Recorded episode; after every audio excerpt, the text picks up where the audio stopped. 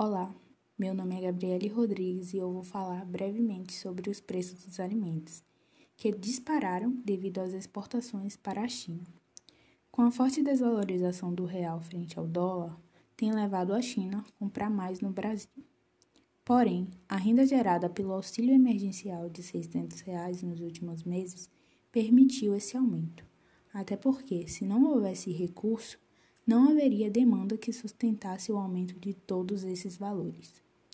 Não vamos viver uma sucessão de alta nos preços, pois a inflação nos alimentos é pontual e não deve se expandir para outros setores da economia.